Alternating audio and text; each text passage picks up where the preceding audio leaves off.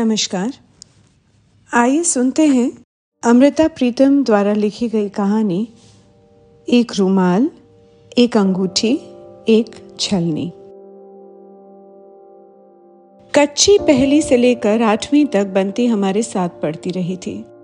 अभी वो पांचवी में पहुँची ही थी, उसके पिता उसे स्कूल से छुड़ाने के लिए आ गए।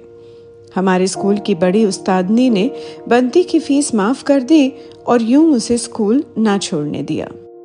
सातवीं और आठवीं कक्षा की लड़कियाँ देखने में एक साथ एक कमरे में बैठती थीं, पर आधी छुट्टी के समय आठवीं की लड़कियाँ हम सातवीं की लड़कियों को अपने पास नहीं फटकने देती थीं।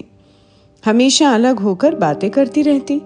हम सातवीं की लड़कियाँ जब उनके निकट जाती तो वो हमें दूर हटा देती।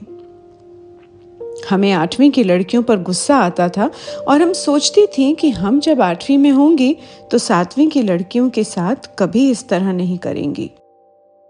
और फिर हम आठवीं कक्षा में चढ़ी।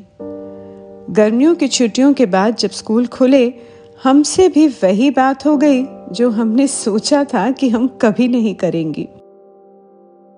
ये तेरहवा, चौदहवा वर्ष पता नहीं कैसा होता है। ये शायद एक दहलीज होती है बचपन और जवानी के बीच में। इस वर्ष लड़कियों का एक पाँव दहलीज के इधर और एक पाँव दहलीज के उधर होता है। इन गर्मियों की छुट्टियों में बंती को एक पड़ोसी लड़का सवाल समझाता रहा था। हर रोज छुट्टी के समय बंती हमें छिप छिप कर उसकी बातें सुनाया करती थी। अब हम आठवीं की लड़कियाँ आधी छुट्टी के समय सातवीं की लड़कियों को पास भटकने नहीं देती थी। जिस दिन बंती हमें उस लड़के की बात ना सुनाती, हमें ऐसा लगता जैसे उस दिन स्कूल में आधी छुट्टी हुई ही नहीं थी। मेरी तो हंस बोल लेने की प्रीत है, और मुझे क्या लेना है उससे? और उसने क्या लेना है मुझसे? कभी कभी बनती हमें इस तरह कहकर टालने लग गई थी।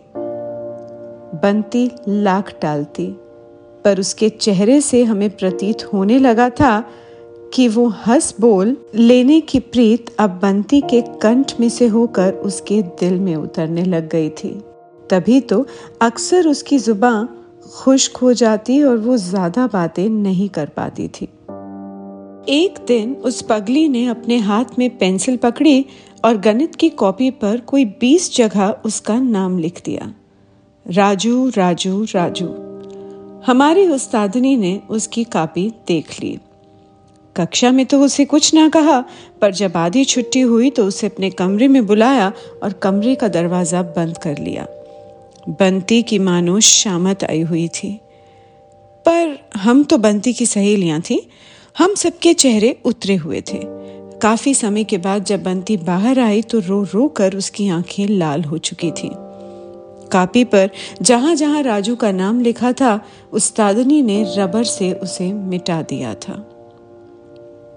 आठवीं कक्षा जब एक नाव की तरह वार्षिक परीक्षा के किनारे लग गई तो सभी लड़कियाँ यात्रियों की तरह एक दूसरे से अलग हो गईं। हमारा ये स्कूल तो आठवीं कक्षा तक ही था। बहुत सी लड़कियाँ अलग अलग स्कूलों में दाखिल हो गईं, बंती सिलाई के स्कूल में चली गई। दो साल बाद मुझे बंती के विवाह का कार्ड मिला। और लड़कियों को भी गया होगा। मैंने जल्दी से कार्ड पर लड़के का नाम पढ़ा। लिखा हुआ था, करमचंद। कार्ड पर राजू की बजाय यद्यपि करमचंद लिखा हुआ था तो भी वो विवाह का कार्ड था। और हर एक विवाह को बधाई लेने का हक होता है। मैं भी बंती के विवाह पर गई। उसे बधाई देने के लिए। बंती के हाथों में मेहंदी, बंती की बाहों में कलीरे, मैंने बंती को बधाई दी। मैं बंती से उस हंस बोल लेने की प्रीत के बारे में कोई बात नहीं करना चाहती थी। पर कुछ देर बाद वो ही मुझे एक तरफ़ ले गई और बोली, मेरी एक चीज़ संभाल कर रख लूँगी? मैंने पूछा, क्या?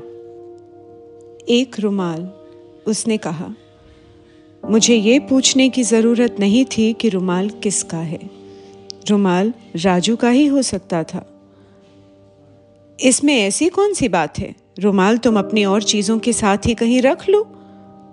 मैंने उससे कहा। पर उसके एक कोने में उसका नाम लिखा हुआ है। बंती बोली, किसी को क्या पता? वो किसका नाम है? मैंने उससे कहा सिर्फ़ राज लिखा होता, कोई देखता, पूछता तो मैं कह देती, मेरी सहेली का नाम है। पर राजू लिखा हुआ है। राजू तो लड़कियों का नाम नहीं होता, बंती ने मुझे कहा। किस चीज़ से लिखा हुआ है? मैंने उससे पूछा। उसने एक दिन पेंसिल से लिख दिया था। मैंने सुई लेकर धागे से कढ़ाई कर दी। बंती ने मुझे बताया। धागा उधेर डालो, मैंने उससे कहा। उधेर डालो? ये तो मुझे ख्याल ही नहीं आया। बंती ने एक लंबी सांस भरी। कहने लगी, तुम्हें याद है, एक दिन हमारी उस्तादनी ने रबर लेकर मेरी कापी में से उसका नाम ही मिटा डाला था? आज मैं उसी तरह से उसका नाम उधेड़ देती हूँ। मेरा मन भर आया। बंती ने मेरे सामने ट्रंक में से सुर्ख रेशमी रुमाल निकाला और सुई लेकर उस पर कड़ा राजू का नाम उधेड़ने में लग गई। बंती ने ही तो उसका नाम काढ़ा था। बंती ही की कॉपी पर से उसकी उस्तादनी ने राजू का नाम मिटा डाला था। विवाह के कार्ड पर समाज ने राजू का नाम ना लिखने दिया। आज वही बंती मेहंदी लगे हाथों से रुमाल पर से उसका नाम उधेड़ रही थी। चलो, छोड़ो अब इन बातों को। तुम खुद तो कहा करती थी, ये हंस बोल लेने की प्रीत है? मैंने उससे कहा। सोचा तो यही था। पर यह हंस बोल लेने का प्यार मेरी हड्डियों में समा गया है, लहू में रच गया है, बंती की आँखें भर आई। सुना है तुम्हारे ससुराल वाले बहुत अमीर हैं? अच्छी कर्मा वाली हो तुम उसका नाम भी करमचंद। कितनी देर बाद मैंने बात को मोड़ा। नामों से भी कर्म बनते हैं क्या? बंती ने सिर्फ़ इतना ही कहा। कभी चिट्ठी लिखा करोगी या शहानी बनकर हम सबको भूल जाओगी? मैंने उससे पूछा। कहीं भूलना अपने बस में होता है? बंती ने एक लंबी आह भरी। इस समय भी शायद उसके मन में सहेलियों का ख्याल नहीं था, सिर्फ़ राजू का ख्याल था। राजू को तुम चाहे भूलो ना भूलो, पर चिट्ठी तो तुम उसे लिख नहीं सकोगी। हमें कभी कभी लिख दिया करना, चाहे चिट्ठी में राजू की ही बातें लिखना, मैंने उससे कहा। अच्छा कभी कभी मन की भड़ास निकाल लिया करूँगी, पर एक बात है, उसने कहा, क्या? मैंने पूछा। तुम मुझे उसकी बात कभी ना लिखना। पता नहीं वो लोग कैसे हैं। बिल्कुल गाँव में रहते हैं। सुना है चिट्ठी भी वहाँ हफ़्ते में दो बार जाती है। पते पर जिला, तहसील डाक खाना गाँव और ना जाने क्या क्या लिखना पड़ता है। शायद वो लोग मेरी चिट्ठी को पढ़कर ही मुझे दिया करेंगे। बंती को ससुराल गए आज पंद्रह साल हो गए हैं। पहले चार पाँच सालों में उसने मुझे कुछ खत लिखे। ज़्यादा नहीं, पर जितने भी लिखे, उनमें उसके मन की भड़ास थी। मैं बंती को हमेशा जवाब देती रही, पर उसके कहने के मुताबिक सिर्फ़ रस्मी किस्म के ही जवाब उसके पास पहुँचते रहे। कभी उसके मन की बातों का जवाब नहीं लिखा। फिर दस साल बंती को पता नहीं क्या हुआ, उसने मुझे कोई खत ना लिखा। मैंने समझा, अब वो अपने परिवार में खो गई होगी। मैंने भी कभी उसे खत ना लिखा। सोचा, कहीं मेरा खत उसकी किसी सोई हुई पीड़ा को ना जगा दे। पर आज बंती का अचानक खत आया है। पता नहीं ये कैसा खत है। इसमें सिर्फ़ उसके मन की आवाज़ नहीं, इसमें जैसे हर स्त्री के मन की आवाज़ हो। मेरा मन भरा हुआ है। उसने मुझे जवाब देने से रोका है, नहीं तो आज मैं उसे बहुत लंबा खत लिखती और मेरा मन हल्का हो जाता। आज मैंने उसके सारे पुराने खत निकाले हैं और आज का खत भी सामने रखा हुआ है। एक बार सारे खतों को पढ़ रही हूँ। एक स्त्री के मन की आवाज़। कैसा गाँव है? जो आज का काम वही कल का काम? ये पता नहीं लगता कि आज कौन सा दिन है। सिर्फ़ जब गाँव में डाकिया आता है तो पता लगता है कि आज मंगलवार है या शनिवार। यहाँ पूरे हफ़्ते में दो बार डाकिया आता है, जैसे शहरों में तेल तांबा मांगने वाले हफ़्ते में दो बार आते हैं। जब डाकिया आता है, मुझे ऐसे लगता है, मानो वो कह रहा है, मंगलवार, टले भार तेल तांबे का दान। या शनिवार टले भार तेल तांबे का दान। पर वो लोग पता नहीं कैसा तेल तांबा दान करते हैं, जिन्हें उनके मित्रों के प्यारों के खत आते हैं। मैं किसके खत के लिए डाकिए का रास्ता देखूँ? अच्छा तुम ही मुझे दो शब्द लिख देना।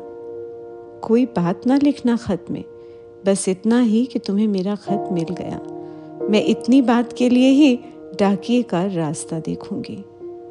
तुम्हारी बनती अगला खत। तुमने बारात में मेरा ससुर देखा था? खिजाब रंगी दाढ़ी वाला? अगर तुम मेरी सास को देखो तो सच कहती हूँ, हैरान रह जाओ।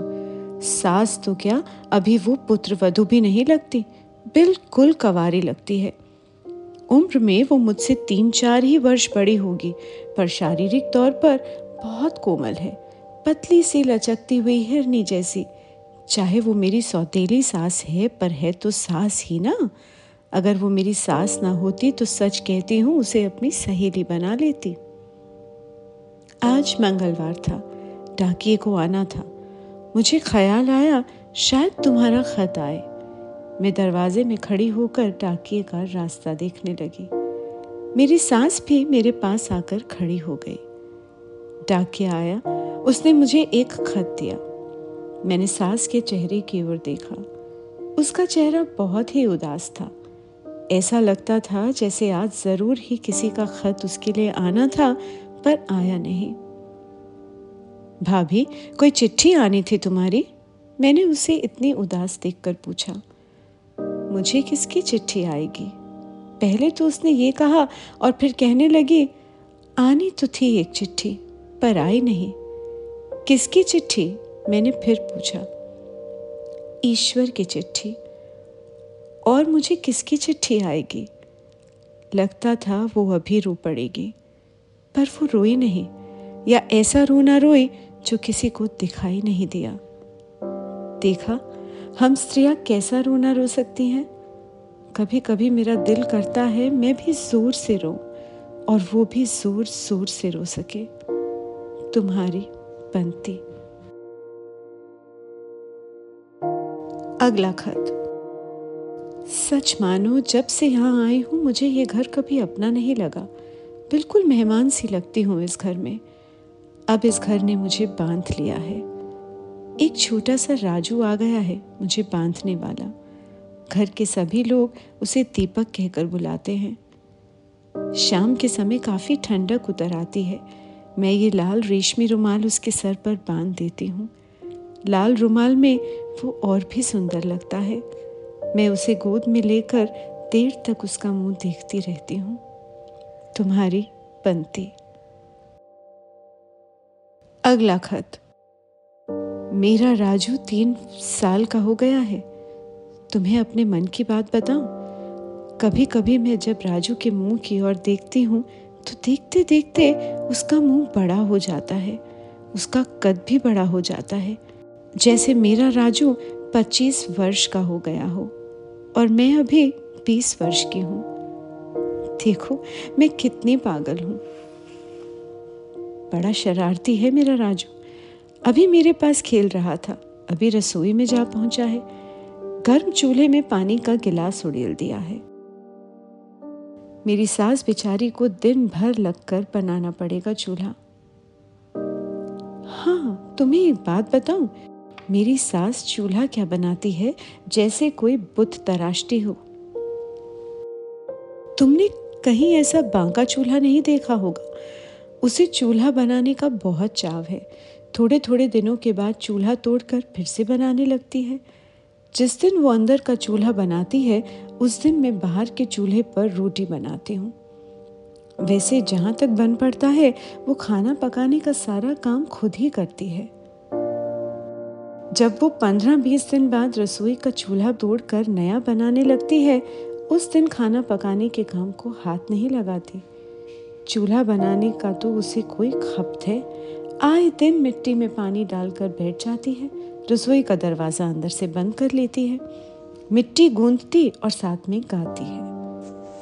वैसे मैंने कभी उसे गीत गाते हुए नहीं सुना। गाना तो एक तरफ़ उसे कभी मन भरकर बातें करते भी नहीं सुना। पर चूल्हा बनाते समय वो ऐसे गाती है जैसे कोई चरखा गाते और लंबा गीत शुरू कर दे। ईश्वर ही जाने उसके मन पर क्या गुजरती है। माता पिता ने भी तो उसकी जवानी से धोखा किया है। हीरे जैसी लड़की को तराजू में रखकर चांदी के रुपयों की एवज कंकड़ के पल्ले बाँध दिया। अच्छा दो शब्द जल्दी लिखना। तुम्हारी पंक्ति। अगला खत। तुमने गीतों के बारे में पूछा है जो मेरी सास गाती है। पूरा गीत उसने कभी नहीं गाया। जब कभी एक टप्पा गाती है तो घंटा भर वही गाती रहती है। आज भी उसने पुराने चूल्हे को तोड़कर नया बनाना शुरू किया है। रसोई का दरवाज़ा अंदर से बंद है। उसकी आवाज़ आ रही है। आरे चंदा हाथ सेक ले, बिरहा की आग हमने आँगन में जलाई है। और मैं तुम्हें खत लिखने बैठ गई हूँ। मैं बाहर आँगन में बैठी हूँ। उसने कोई और टप्पा शुरू किया तो मैं तुम्हें लिखूँगी।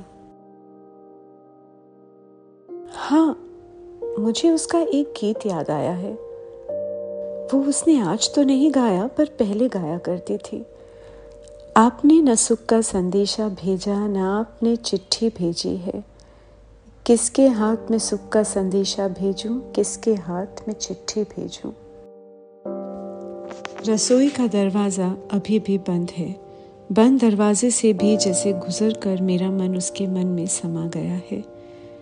इन गीतों में भला कौन सा गीत है जो उसके मन का नहीं और मेरे मन का नहीं? तुम्हारी पंक्ति। अगला खत। एक बात मैं तुम्हें लिखना भूल गई थी। मेरी सास को कई दिनों से रोज थोड़ा थोड़ा बुखार हो जाता है। लाख मिन्नतें करो, वो एक पल के लिए भी आराम नहीं करती। भाभी, इस तरह तो डाकिया सचमुच ही एक दिन ईश्वर की चिट्ठी ले आएगा। तुम खुद ही अपनी जान की दुश्मन बनी हो, एक दिन मैंने उससे कहा। पता है क्या कहने लगी? तुम्हारा मुँह मीठा करो, अगर सचमुच ही कोई डाकिया उसकी चिट्ठी ले आए। सच कहती हूँ, उसका दुख देखकर तो मेरे मन का भी दुख मामूली बन जाता है। ये इतने वर्ष और बीत गए। मैंने जानबूझकर ही तुम्हें कोई खत नहीं लिखा। वैसे तुम्हारे नए शहर का पता मैंने ढूंढ लिया था। पता है, जब कभी मैं तुम्हें पत्र लिखने की सोचती थी तो मुझे लगता कि अगर मैंने तुम्हें खत लिखा तो पता नहीं कौन सी यादें मुझे चारों ओर से घेर लेंगी। तब तो मैं कई दिन होश ना संभाल सकूँगी। इतने वर्ष मेरी सांस रस्सी की तरह बल खाती रही। चारपाई पर लेटी हुई, जैसे उसी में खो जाती थी। उसका रंग कपास जैसा सफ़ेद हो गया था। तुम्हें याद है या नहीं, एक बार मैंने तुम्हें लिखा था कि मेरी सास मिट्टी का चूल्हा क्या बनाती है, मानो कोई बुत तराशती हो। आए दिन पुराना चूल्हा तोड़कर नया चूल्हा बनाने का उसका खप बीमारी में भी नहीं गया था। मैं उसे ज़्यादा रोकती नहीं थी। जिस दिन वो मिट्टी गूंदती थी, उस दिन उसमें पता नहीं कहाँ से जान आ जाती थी। लगभग पंद्रह दिन की बात है, उसे खून की उल्टी आई थी। तब ना तो हमें उसके जीने की आशा थी, न स्वयं उसे ही। दिन के समय जब मेरा देवर हकीम को बुलाने गया तो मेरी सास ने मुझे अपने पास बुलाया और बोली, मेरा कहना मानोगी? बताओ भाभी, जो कुछ भी हो। मेरा मन छलक रहा था। मैं उसकी चारपाई से सर टेक कर रोने लग गई थी। पगली कहेंगी, रोती क्यों है? मैं तो एक एक मिनट करके राह देख रही हूँ कि कब ये प्राणों का पिंजरा टूटे और कब मेरी रूह आज़ाद हो जाए। बताओ भाभी, क्या कहती हो? तुम मुझे मिट्टी गूंथ दो, वो बोली। पागल हो गई हो। सांस तुम्हारे खत्म हो रहे हैं और मैंने उससे कहा, मुझे पता है, तभी तो मैं कह रही हूँ, आखिरी बार, बस एक बार, वरना अभी वो सड़ियल हकीम आ जाएगा। मेरी सास ने कहा, भाभी, तुमने दुनिया के सारे मुँह तोड़ डाले हैं। दुनिया से तुम्हारा मुँह कभी हुआ ही नहीं। ना तुम्हें रुपए से प्यार, ना तुम्हें अपनी जान की परवाह। फिर तुम्हें इस चूल्हे से ऐसा मुँह क्यों? मैंने उससे पूछा। चूल्हे के नीचे मैंने कुछ दबाया हुआ है। मौत के बिस्तर पर पड़ी मेरी सास हँसी और कहने लगी, तुम ये ना समझना कि मैंने मोहरों की हांडी दबाई हुई है। भाभी, तुम्हारा दिल मुझसे छिपा नहीं है। जिस घर में तुम्हारा मन भर गया है, उस घर में तुम मोहरें क्या दबाओगी? और मुझे भी मोहरों से कोई मोह नहीं, मैंने उससे कहा। मुझे पता है, तभी तुम्हें तुम्हारे, वो कहते कहते चुप हो गई। जो मन में है, निसंकोच कह दो भाभी, मैं तुम्हारी पुत्र वधु हूँ, बेटी भी हूँ और तुम्हारी सहेली भी तो हूँ, मैंने उससे कहा। भाभी आँखों से रोई, मगर होठों से कहने लगी कभी कभी मैं तुम्हें कहा करती थी ना कि आओ तुम्हें दाने भून दू? मैं बहुत बड़ी भटियारिन हूँ। हाँ भाभी, मुझे याद है, पर मुझे ख्याल था कि तुम यूँ ही मज़ाक किया करती थी। तुम भला भटियारिन कैसे हुई? मैंने उससे कहा, नहीं बनती मैं सचमुच भटियारिन हूँ। किसी भट्टी वाले की भटियारन। तुम अभी वो चूल्हा उखाड़ो तो नीचे की ईंट भी उखाड़ देना। कच्ची मिट्टी से ही लिपी हुई है। उसने कहा, नीचे क्या है? मैंने पूछा, छलनी, मेरे भटियारे की निशानी और साथ में एक अंगूठी भी, वो भी उसी की निशानी। मेरी सास ने कहा और भाभी ने अपने उखड़ रहे सांसों में मुझे बताया कि उन्हें अपने गाँव के एक लड़के से प्यार था। मोती नाम था उसका। माता पिता को नकली ही मोती पसंद आया। उन्होंने बेटी को कौड़ियों के मोल बेच दिया। विवाह को कुछ ही महीने हुए थे कि उदास मोती ने भटियारा बनकर उसके ससुराल के गाँव में भट्टी शुरू कर दी। जब मेरी सास, जिसका नाम रूपो था दाने भुनाने गई तो मोती को भटियारा बना देखकर जैसे उसकी भट्टी में खुद ही भुनने लग गई। मोती ने जो कदम उठाया था, उससे भला उसका क्या बनता सवरता? और रूपो का भी क्या सवरता? एक दिन रूपो उसके पाँव पर गिरकर रोई, तुम्हें मेरी कसम है जो तुम अपनी ये हालत बनाओ। भुने हुए बीज अब उगेंगे नहीं। उसी दिन रूपो ने उसकी भट्टी तोड़ डाली। कढ़ाई उससे उठाई नहीं गई, सो वो छलनी ही उठा लाई और उसे हुक्म दे आए कि अपने गाँव वापस लौट जाए। मोती ना उसकी कसम लौटा सका और ना उसका हुक्म टाल सका। अपनी अंगूठी एक निशानी उसने रूपो को दी और दूसरे दिन पता नहीं कहाँ चला गया। मोती भटियारा क्या बना रूपों को सारी उम्र के लिए भटियारन बना गया। इसने उसकी छलनी और अंगूठी अपने पास रख ली। अंगूठी पर मोती का नाम लिखा हुआ था। कहाँ छिपाती चूल्हा तोड़कर उसने दोनों चीज़ें मिट्टी के नीचे दबा दी और ऊपर नया चूल्हा बना दिया। दिन दिन भर चूल्हे के पास बैठकर वो रोटियाँ क्या पकाती जैसे मन के विचारों को बेलती, सेकती रहती। कभी कभी उसका दिल बहुत ही उदास हो जाता। वो चूल्हा तोड़ देती। उसकी निशानियों को गले लगाती, रोती और गाती। फिर उसी तरह दोनों निशानियों को धरती के हवाले कर देती और ऊपर नया चूल्हा बनाकर उनकी रखवाली के लिए बैठी रहती। भाभी की ये कहानी खत्म हुई तभी उसकी सांस खत्म हो गई। उसे खून की एक और उल्टी आई और प्राणों का पिंजरा टूट गया। पंछी उड़ गया। जितने वर्ष भाभी प्राणों के पिंजरे में बंद थी, मोती की अंगूठी कभी अपनी उंगली में नहीं पहनी। जब उसकी रूह आज़ाद हो गई, तब मैंने चूल्हे को उखाड़ा और अंगूठी निकालकर उसकी उंगली में डाल दी। मैंने ही उसे नहलाना था। मैंने ही उस पर कफन डालना था। इसलिए मुझे डर नहीं था कि कोई उसके हाथ में पड़ी हुई अंगूठी पर मोती का नाम पढ़ लेगा।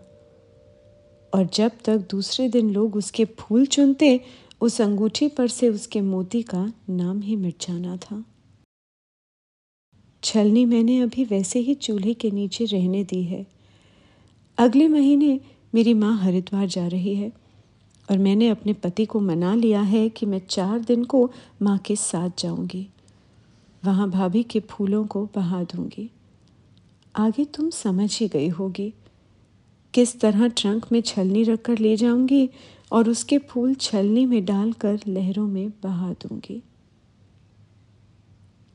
ओ मेरी सहेली, मेरी अपनी सहेली, आज तुम्हें ना लिखूं तो और किसको लिखूं?